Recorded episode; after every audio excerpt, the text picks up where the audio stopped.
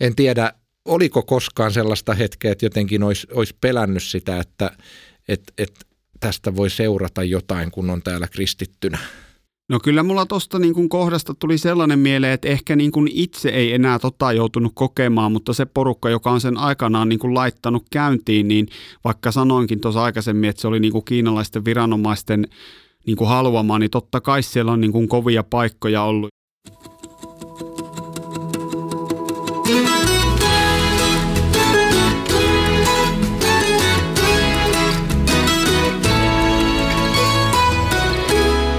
Pieni ihminen, suuressa mukana. Tervetuloa kuuntelemaan kansanlähetyksen tuottamaa Pieni ihminen suuressa mukana podcastia. Minä olen Daniel Nummela ja vieraanani tänään täällä Ryttylässä podcast-studiossa on Jaakko Rautalahti. Tervetuloa. Kiitos. Ja sitten myös Mika Järvinen. Tervetuloa. Vakio vieras. Kiitos. Kiitos. Se on ilo, että olet vakio vieraana mukana. Tänään on tarkoitus puhua, Jaakko, sun kanssa siitä, että kun sä oot perheen kanssa asunut Kiinassa, että minkälaista se elämä oli siellä Kiinassa kristittynä ja ulkomaalaisena ja perheen kanssa. Minkälaiset ensimmäiset tunnelmat on näin, minkä verran siitä on aikaa, kun te palasitte kotimaan? No me palattiin muutama vuosi sitten itse asiassa tämän koronan takia. Muistan edelleenkin sen hetken, kun lähdettiin sieltä takaisin ja, ja meidän tosiaan jäi reissu muutaman kuukauden lyhyemmäksi, mitä oli, oli tarkoitus, mutta että muutama vuosi sitten palattiin ja kun kuulin tämän aiheen, niin rupesin aika paljonkin on tässä niin kuin miettinyt ja ollut kiva miettiä niitä, niitä juttuja, mitä silloin muutama vuosi sitten oli. Siinä vaiheessa, kun te saitte sinne, sä sait työn puolesta kutsun sinne, eikö niin? Joo. Niin siinä vaiheessa, kun toi kutsu kävi, niin minkälaisia ajatuksia teillä oli siinä? Oliko siinä jotain pelkotiloja? No kyllä siinä oli, että mä olin jo itse asiassa kuukautta aikaisemmin sanonut vaimolle, että, että haluaisiko hän lähteä ulkomaille, jos sellainen mahdollisuus tulisi. Ja me sitten siinä ynnältiin, että no se olisi kiva, että, että on vaan niinku yksi ehto, että kunhan se ei ole Kiina. Ja sitten mua tota, mä en siis tiennyt enkä aavistanut mitään. No sitten kysyttiin ja sanoi, että nyt olisi Jaakko hieno mahdollisuus, lähettekö Kiinaan. Ja mä silloin ajattelin, että voi vitsi, että, että mä olisin toivonut tota, jos kysytty.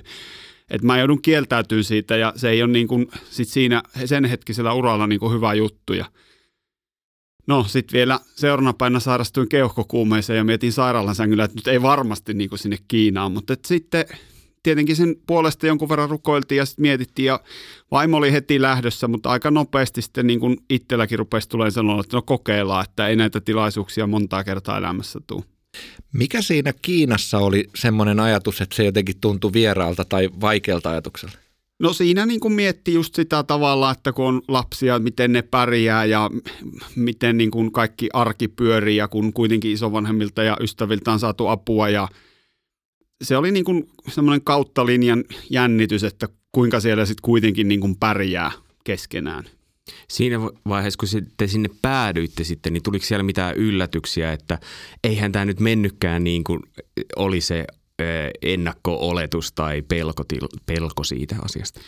No kyllä se, sitten kun sinne päästiin, niin oikeastaan kaikki niin kuin rupesi näyttää, että täällä ollaan niin kuin lopulta jopa edistyksellisempiä kuin Suomessa ja kaikki toimii ja kaiken pystyy kännykällä hoitamaan ja, ja niin, että olihan sitä niin kuin aivan liian kehittymättömänä itse ajatellut kuin mitä se lopulta oli, että kaikkihan pelasi niin kuin sitten paikan päällä tosi hienosti. No miten, kun te menitte sinne Kiinaan, niin oliko kaikki niin kuin laitettu valmiiksi niin, että ei muuta kuin päätä petiin sänkyyn ja, ja lepäämään ja jääkaappi oli täytetty vai minkälainen se kuvio oli tämmöisessä kutsussa ja työ, työtehtävissä siellä? No me saatiin niin kuin siihen ekspattisopimukseen liittyen kerran käydä vaimon kanssa siellä katsomassa asuntoja ja kyllä me niin kuin yksi pitkä viikonloppu niitä siellä katsottiin ja epätoivo meinas vallata, että on aika hurjassa kunnossa nämä, kunnes sitten itse muistin, että minkälaisessa paikassa suomalaista on aikaisemmin ollut. Me oltiin se vähän niin kuin ohitettu sen takia, kun siellä oli vaan niin kuin meidän mielestä kolme makkaria oli niin kuin liian vähän, mutta sitten kun siitä huoneesta astui sisään ja siellä oli lattiat kiilotettu ja just ne muropaketit niin kuin rivissä pöydällä ja kaikki, niin oli semmoinen olo, että tänne me tullaan, vaikka tämä on niin kuin liian pieni ja sen jälkeen kyllä niin kuin kaikki toimi tosi hyvin, että oli, kyllähän siinä niin kuin aika semmoinen palveltu olo on, kun on tuollaisessa ekspattihommassa ja e- tuntui niin kuin aika etuoikeutetulta monta kertaa. Sä käytit nyt mulle vierasta sanaa expakti. Oliko tämä oikein vai miten? Se on expatti eli expatriate eli niin kuin Suomesta tai mistä kotimaasta lähetetty työntekijä. Siihen yleensä kuuluu aika hyvät etuudet verrattuna se, että yritys palkkaisi niin kuin oman kotimaan työmarkkinoilta jonkun henkilön.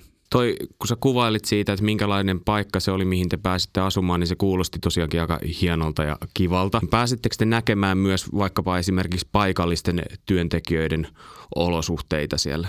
No, e, no siis ei ihan alkuun, mutta tietenkin sitten kun sinne meni ja rupesi elämään varsinkin siinä omassa työyhteisössä kuin osa heistä, mitä varmaan aina oli heille semmoinen niin kuin pieni kummajainen, mutta molemmin puolin niin kuin arvostettiin ja tykättiin tehdä, niin kyllä siellä niin kuin muutama henkilö pyysi sitten kotiin käymään, minkä mä otin tosi suurena kunniaosoituksena. Itse asiassa yksi, mä oon niin teollisuus, teollisuudessa ja vastasin yhden tuotantolinjan toiminnasta, niin yksi meidän sitten työntekijä pyysi jopa omiin häihinsä, missä mä sitten kävin ja se oli niin kuin kyllä aivan mieletön kokemus, että, että niin kuin, kyllä siellä niin kuin sit lopulta pääsi kokemaan.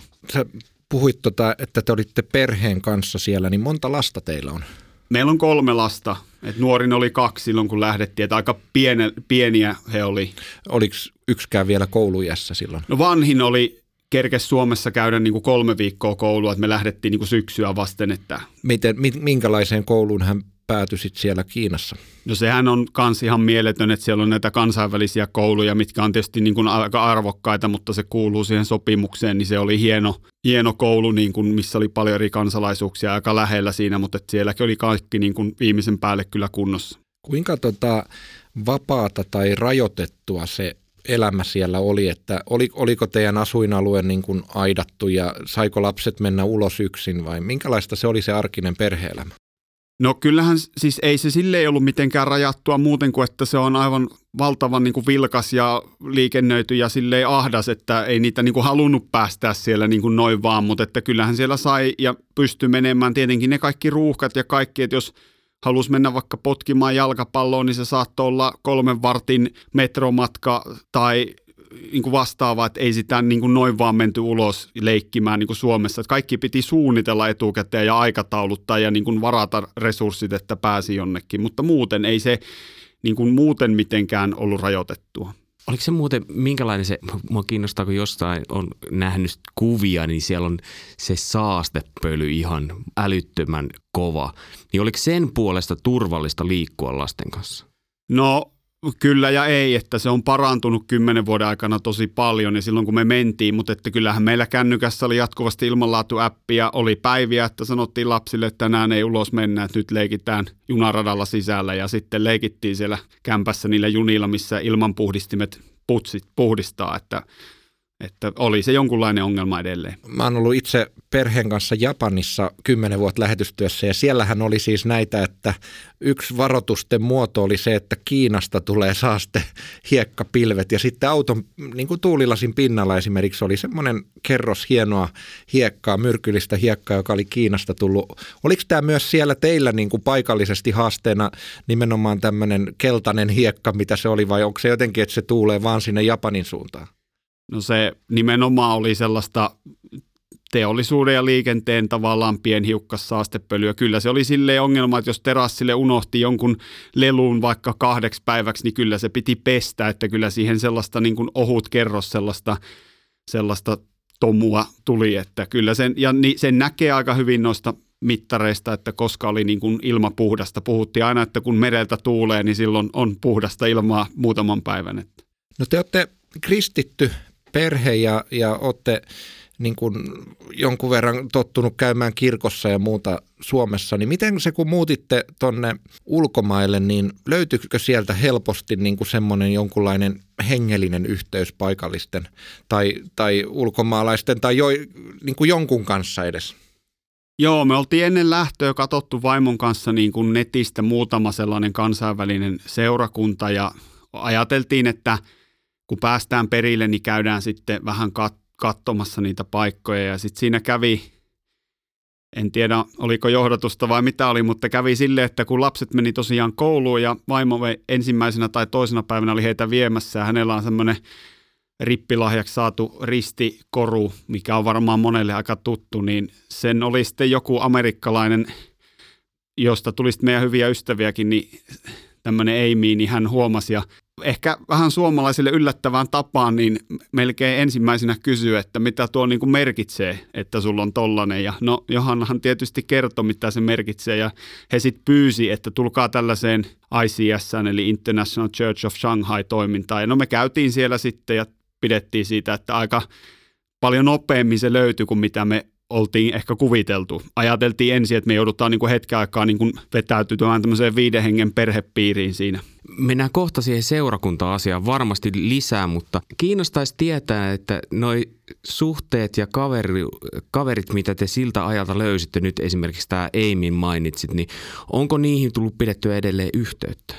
No kyllä niin kuin jonkun verran on ja tietysti mulla oli niin kuin hirmu pitkät työpäivät, että mulla jäi niin kuin enemmän sitä työporukkaa ja vaimo sitten taas pääsi aika nopeasti siellä, se seurakuntakin rakentui sellaisten pienryhmien, selgruppien ympärille, niin hänellä jäi niin kuin ehkä enemmän sitten sieltä seurakunnan kautta niitä ystäviä, joihin niin kuin edelleen, edelleen pidetään jollain tasolla ja kuukausittain tämmöisillä WeChat, joka on paikallinen WhatsApp, niin sillä yhteyttä. Että kyllä niitä niin kuin jonkun verran jäi.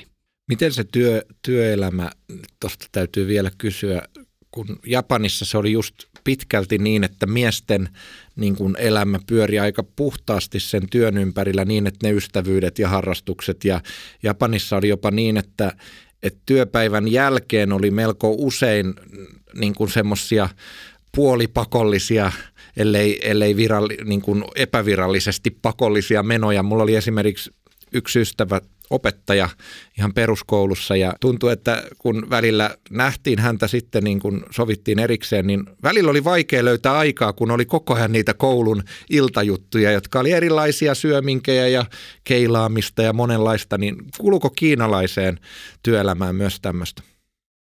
No varmaan niin kuin jonkun verran kuuluu, itsekin on niin kuin työmatkoilla käynyt paljon Japanissa, niin ei, ei niin paljon lähellekään kuin Japanissa. Ja kiinalaisille kuitenkin, mikä on niin kuin tosi kiva juttu, että se perhe ja lapset on niin kuin älyttömän tärkeitä. Että, että se oli niin kuin melkein niin kuin nolo juttu, jos et työpäivän jälkeen mennyt kotiin ja kun niillä on yleensä se yksi lapsi, niin sehän on niin kuin kaiken huomion keskipiste ja se on niin kuin se juttu. Ja, ja myöskin isovanhemmat aika usein asuu siinä niin kuin minunkin kollegoiden kanssa silleen jomman kumman vanhemmat, eli se, se perheyhteys silloin illalla oli niin kuin tärkeä, mikä sitten kyllä helpotti tietenkin sitä, että ei tarvinnut itsekään perustella sitä, minkä takia lähtee sinne kotiin. Mä lupasin, että mennään siihen seurakunta-asiaan, niin minkälaista sinne oli mennä?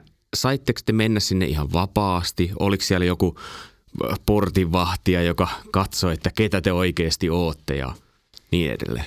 Joo, me oltiin sellaisessa kansainvälisessä seurakunnassa, joka oli itse asiassa Kiinan viranomaisten osittain alulle panema, että he olivat niin halunnut, että näillä ulkomaalaisilla lähetetyillä työntekijöillä, joita Shanghaissakin oli, oliko siihen aikaan yli 300 000, että heillä on, he oli niin kuin nähnyt, että nämä länsimaalaiset tarvii tällaista seurakuntaa ja se oli niin kuin oikein lupien kanssa laitettu pystyyn, niin sinne oli niin kuin helppo mennä, kun oli ulkomaalainen ja oli passi. Ja se passi tarkastettiin joka ikinen kerta siinä ennen kuin sinne, niin kuin, se oli semmoinen hotellin tämmöinen juhlatila, missä se seurakunta kokoontui, niin se tarkistettiin aina, että, että oli, ei ollut niin kuin, piti olla joku kontakti ulkomaalaiseen elämään, joko itse tai sun puoliso tai vanhemmat piti olla ulkomaalaisia, niin silloin, silloin se oli ihan helppoa. Eli jos joku paikallinen olisi noin vaan halunnut tulla ja osallistua, niin se ei olisi ollutkaan niin helppoa. Se ei olisi ollut todellakaan niin helppoa, että kyllähän sillä sitten oli siinä meidänkin seurakunnalla paljon niitä kanavia sitten, että jos tunnistettiin tällainen paikallinen, niin kyllähän tietenkin pystyttiin sitten niin kuin tavalla tai toisella evankeliumia toimittamaan, mutta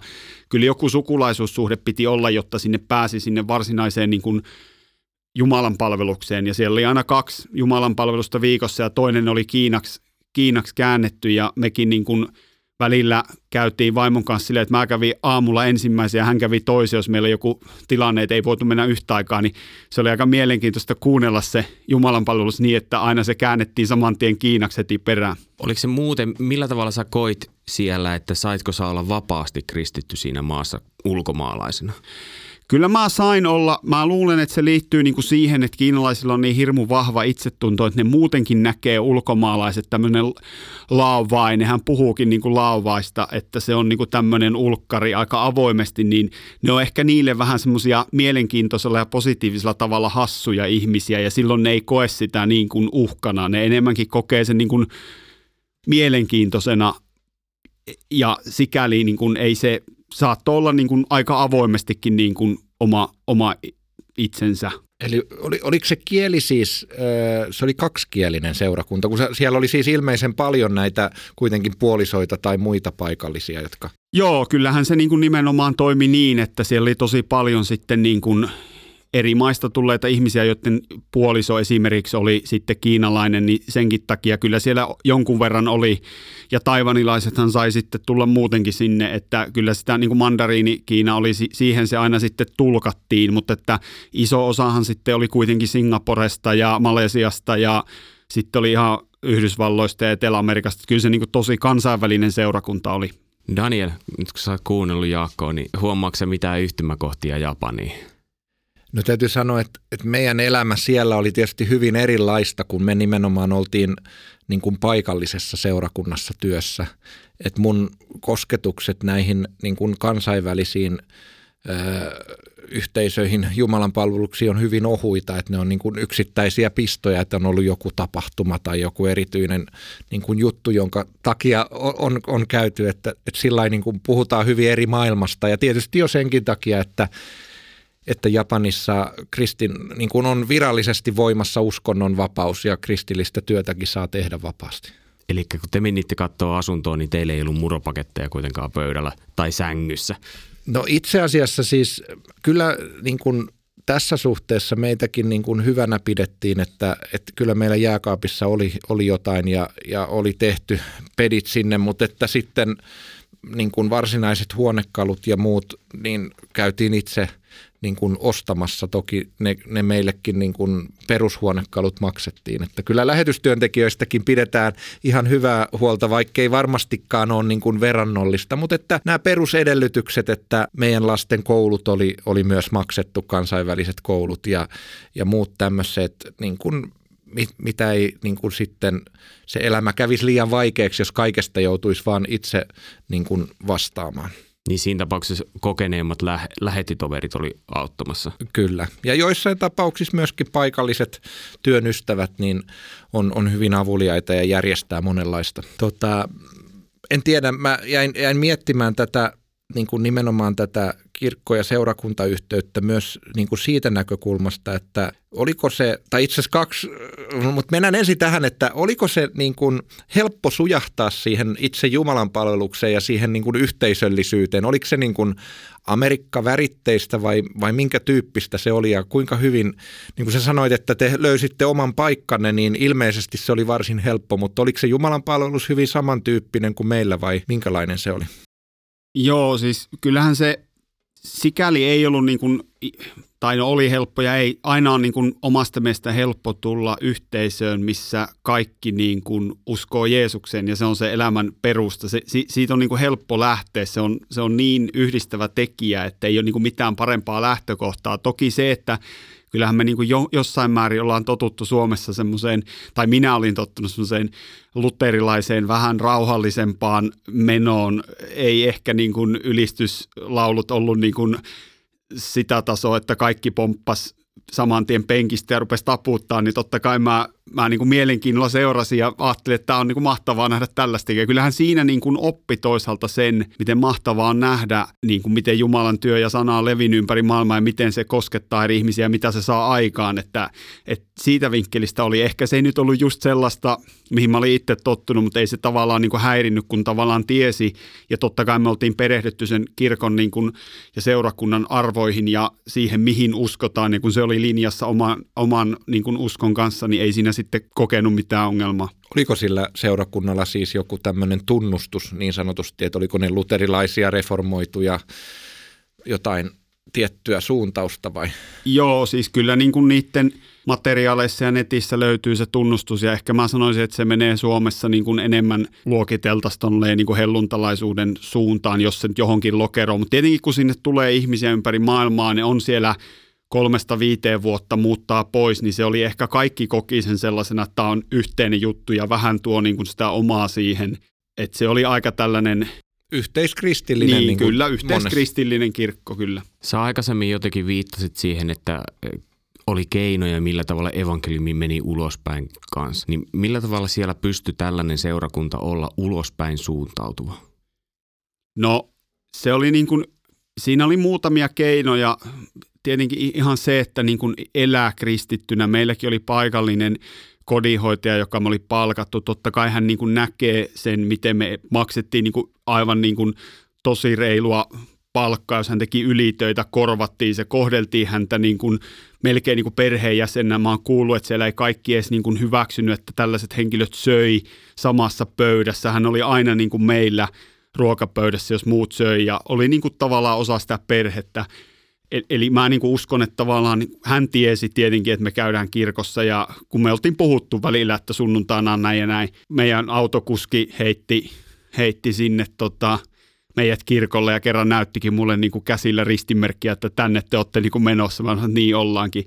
Mutta sitten se ehkä, millä helpoin on Kiinassa tehdä, niin hyvän tekeväisyys. Eli kun kirkko kuitenkin monella eri tempauksella kerättiin varoja ja esimerkiksi itse olin tämmöisessä hyvän tekeväisyys golfin järjestelytoimikunnassa ja kerättiin siis ihan kymmeniä tuhansia euroja vuoden aikana ja lahjoitettiin ne paikalliselle vanhainkodille, jota kristillinen järjestö pyöritti, niin totta kai ne kiinalaiset niin kuin näki sen ja arvosti sitä.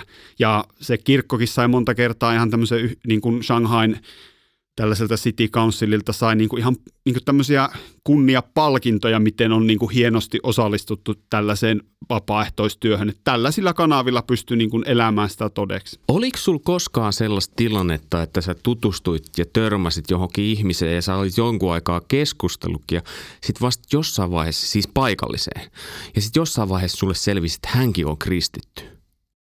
No ei kyllä sellaista ei tapahtunut. Että kyllä ne sitten ne kristityt, mitä siellä niin kuin oppi tuntemaan, niin kyllä ne sieltä kirkon kautta sitten niin kuin löytyi. Että ei, ei kyllä sellaista paikallista kohtaamista tullut. Niin, eli sen seurakunnan y- ulkopuolella et törmännyt koskaan? En, en törmännyt. Tähän mun piti just kans palata, että, että kun sanotaan, että Kiinahan on yksi niin kuin herätyksen keskellä olevista maista, niin kuin, että kristinusko kasvaa siellä aika reilulla tahdilla ja että siellä on valtava määrä kristittyjä ja kuitenkaan se ei virallisesti, tai siellä on virallinen kirkko ja sitten on maanalainen kirkko, niin pääsittekö te mitenkään näkemään sitä niin kuin, tavallisen kiinalaisen kristityn niin kuin elämää? Et näkyykö se millään tavalla sinne tai, tai saitteko siitä mitään väläyksiä? No mä itse asiassa itsekin kiinnosti, se valitettavasti jäi niin kuin väliin, että olisi päästy sinne. Me olisi voitu mennä paikalliseen jumalanpalvelukseen, just kun oltiin niin kuin sitä harkittu, niin tuli tämä niin kuin lähtö. Mä sitä sen meidän seurakunnan pastorin kanssa muutaman kerran juttelinkin, että mikä se ero tavallaan on. Ja siellä on tämmöinen Three Self Church niin sanottu, ja se, sinnekin, se on niin kuin paikallisille ja kyllä niin kuin oman sen kansainvälisen seurakunnan pastori viesti oli se, että mitään niin kuin olennaista evankeliumista ei puutu, mutta toki siinä niin kuin näkyy se seurannan jälki niin kuin minun käsityksen mukaan, että, että tiettyjä asioita siinä, siinä niin kuin hän mainitsi esimerkiksi uhriveri, että se, sellainen ei ole niin kuin hyvä termi siellä käyttää. No en tietenkään tarkemmin tiedä sitten, kun en päässyt, mutta pientä tarkkuutta siinä oli, mutta se kyllä jäi harmittamaan, että sinne ei, ei koskaan päästy sitten. Eli siitä ei ole sitten sen enempää, mutta tota, joka tapauksessa sanoit, että myös sitä niin kuin teidän jumalanpalveluselämää siinä yhteiskristillisessä kansainvälisessä seurakunnassa valvottiin kontrollilla passin. Näkyykö se myös, valvottiinko sitä jotain jollakin tavalla sitä, että mitä siellä itse Jumalan palveluksessa tapahtui vai oliko se sun näkökulmasta lähinnä se sisään tuleminen, että ketkä sinne sai tulla? No kyllä sitä mun mielestä niin kuin tietenkään virallisesti en tiedä, veikkaan, että kyllä sitä valvottiin ja kyllähän se niin kuin saarnat ja tällaiset niin kuin se pastori tietyllä tavalla tiesikin, että kunhan siinä ei ollut silleen mitään enempää poliittista, niin se itse evankeliumin sanoma ei sinänsä, sitä ei tarvinnut meidän seurakunnassa laimentaa, mutta kyllähän koko ajan tietysti siinäkin oli niin kuin kokenut se seurakunnan veto, joka tiesi, että missä ne rajat kulkee. Mutta mun mielestä se ei niin kuin sinänsä häirinyt, koska nimenomaan sitä evankeliumista ei tarvinnut ottaa mitään pois. Mä voisin kuvitella, että toi seuranta on semmoinen asia, mitä sä et ehkä tois tänne Suomeen seurakuntaelämään. Joo, en, en tietysti sellaista ja onhan se niin kuin ikävä, jos joutuu olemaan varpailla. Toki niin kuin tietyssä mielessä ehkä me ollaan niin vähän ajautumassa siihen suuntaan muilta kannoilta. Ei, ei niin, että se olisi joku koko ajan valvoisi, mutta että tietenkin niin kuin, kyllähän tämä meidänkin mielipideilmapiiri tietysti menee kovemmaksi ja kovemmaksi, että se on niin kuin, ehkä se tulee sitä kautta se haaste Suomessa. Mua kiinnostaisi kuulla, että mikä siinä seurakuntaelämässä, mitä te koitte siellä, niin oli sellaista, mitä sä toivoisit ehkä näkevässä Suomessa? No se mikä siinä selkeästi oli, että kun siellä ei ollut niin kuin mahdollista, ne tavallaan kaikki vastuunkantajat, mitä siellä oli, ehkä sitä pastoria lukuun ottamatta, niin nehän oli tavallaan muita. Siinä puhuttiinkin, että on niin kuin home away from home, eli koti kaukana kodista. Ja, ja ajatus oli just se, että se oli aika seurakuntalaisten näköinen, että siellä pyhäkoulut pyöri, tekniikka, media, kaikki oikeastaan sillä vapaaehtois. Se on niin kuin ainut paikka, missä mäkin olen niin kuin oikeasti, mä olen ollut jopa pyhäkoulussa niin kuin paimentamassa siellä ja olen ollut mukana tässä hyvän tekeväisgolfissa. Tosi paljon enemmän tuli itse oltua mukana seurakunnan toiminnassa, koska se oli pakko. Jos ei se seurakuntalaiset tehnyt sitä, niin ei sitä ollut kukaan muukaan tekemässä. Ja ehkä mä niin kuin toivon, että tavalla tai toisella me Suomessa päästä enemmän siihen, että seurakunta olisi myöskin niin kuin yhdessä tehtyä että Suomessa on helppo tulla valmiiseen pöytään. Nyt joku saattaa kuule soittaa sulle ja kysyä, että voisitko lähteä pyhäkouluun vetäjäksi. No, jos joku soittaa, niin otetaan vakavaa harkintaa.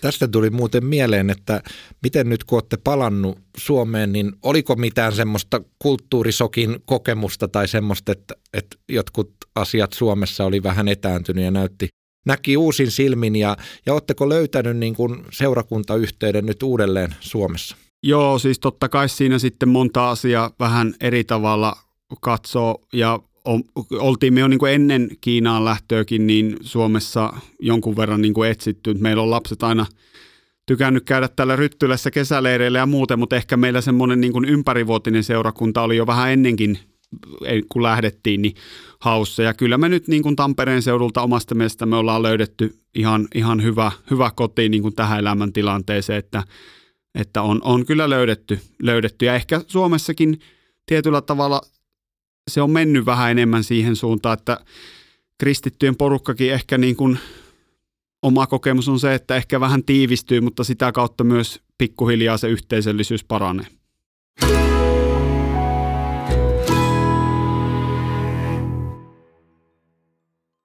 Mulla on joka kerta tässä ollut aina joku raamatun teema, joku muutama jae täältä, jotka mä oon ajatellut, että liittyy tähän päivän teemaan ja nyt tämän päivän teeman ei, ei osu kauhean hyvin tähän meidän keskusteluun, mutta ehkä kuvaa sitä, että minkälaisesta näkökulmasta sitä helposti, ainakin minä täältä Suomesta katsoen ajattelen kristillisyyttä ja, ja, ja Kiinaa. Nimittäin Matteuksen evankeliumin luvusta 10, jakeet 17 ja siitä 20 jakeeseen saakka. Pitäkää varanne, sillä ihmiset viedät teidät oikeuden eteen ja ruoskivat teitä synagogissaan. Maaherrojen ja kuninkaidenkin eteen teitä tullaan viemään minun takiani todistukseksi heille ja kansoille. Mutta kun teidät luovutetaan viranomaisten käsiin, älkää olko huolissanne siitä, miten tai mitä puhuisitte, sillä teille annetaan tuona hetkenä sanat, jotka teidän tulee puhua – te ette puhu itse, teissä puhuu isänne henki. En tiedä, oliko koskaan sellaista hetkeä, että jotenkin olisi, olisi pelännyt sitä, että että että tästä voi seurata jotain, kun on täällä kristittynä. No kyllä mulla tuosta niin kohdasta tuli sellainen mieleen, että ehkä niin kuin itse ei enää tota joutunut kokemaan, mutta se porukka, joka on sen aikanaan niin kuin laittanut käyntiin, niin vaikka sanoinkin tuossa aikaisemmin, että se oli niin kuin kiinalaisten viranomaisten niin kuin haluamaan, niin totta kai siellä on niin kuin kovia paikkoja ollut ja sitten taas toisaalta niin kuin tuosta tulee mieleen myöskin se, että, että niissä tilanteissa sitten miten henkilöt on toiminut, niin on kuitenkin pystynyt kirkastamaan sen niin, että se nähtiin niin kuin siinä vaiheessa, kun itse meni. Tietenkin se on vaan pieni osa siitä koko kristillistä yhteistä Kiinassa, mutta että se kuitenkin nähtiin sitten siellä, että ei ollut löytynyt tavallaan mitään vikaa, vaan oli nähty se semmoisena positiivisena. Eli ne asiat, mitä kristityt tekee sydämen halusta ja niin kuin miten Jeesus on vaikuttanut meidän elämään, niin kun niitä siellä eli todeksi, niin se niin kuin puhutteli sitä paikallistakin niin kuin täysin niin kuin paikallista tämmöistä virkamiestä ja, ja hallituksen edustajia. En tiedä, Mika, oliko sulla yhtään samanlainen ajatus kuin mulla, että tämmöiset jakeet liittyisi jotenkin Kiinassa ja elämiseen, mutta – Kyllä, ja e, kyllä se edelleenkin, tässä on kuultu Jaakon todistusta siitä, että mitä hän on kokenut siellä, mutta kyllä se vähän niin kuin siellä rivien väleissä just kaikuu se, että mitä se on heille paikalliselle myös se, että se saattaa niin kuin tuossa äsken syödessä puhuttiin sitä, että siellä toisella taas jollain toisella alueella, jos mä ymmärsin oikein, että kun Kiina jakautuu alueisiin, niin toinen alue voi olla paljon tiukempi kyllä, asioissa. Kyllä näin ja kyllä varmasti se Shanghain niin kuin kansainvälinen seurakunta on niin kuin helpoimmasta päästä siellä ja kun jutteli eri ihmisten kanssa ja sen pastori, niin näin ja näin juuri, että kun mennään vähän syrjempään, niin se kontrolli voi ollakin tiukempaa ja se mihin saa uskoa, niin on sitten taas tiukempaa ja sen takia sielläkin on sitten osa, osa seurakunnista tavallaan niin kuin ei niin julkisesti esillä, että kaikenlaista löytyy, mutta että se ehkä vähän kiiloteltu kuva, mitä itse sain, niin oli sellainen hyvin positiivinen ja mikä oli sinänsä kiva, koska silloin pystyi myös niin kuin osoittamaan, että on niin kuin, tämä on oikeasti niin kuin ihmistä muut, positiivisessa mielessä muuttava asia.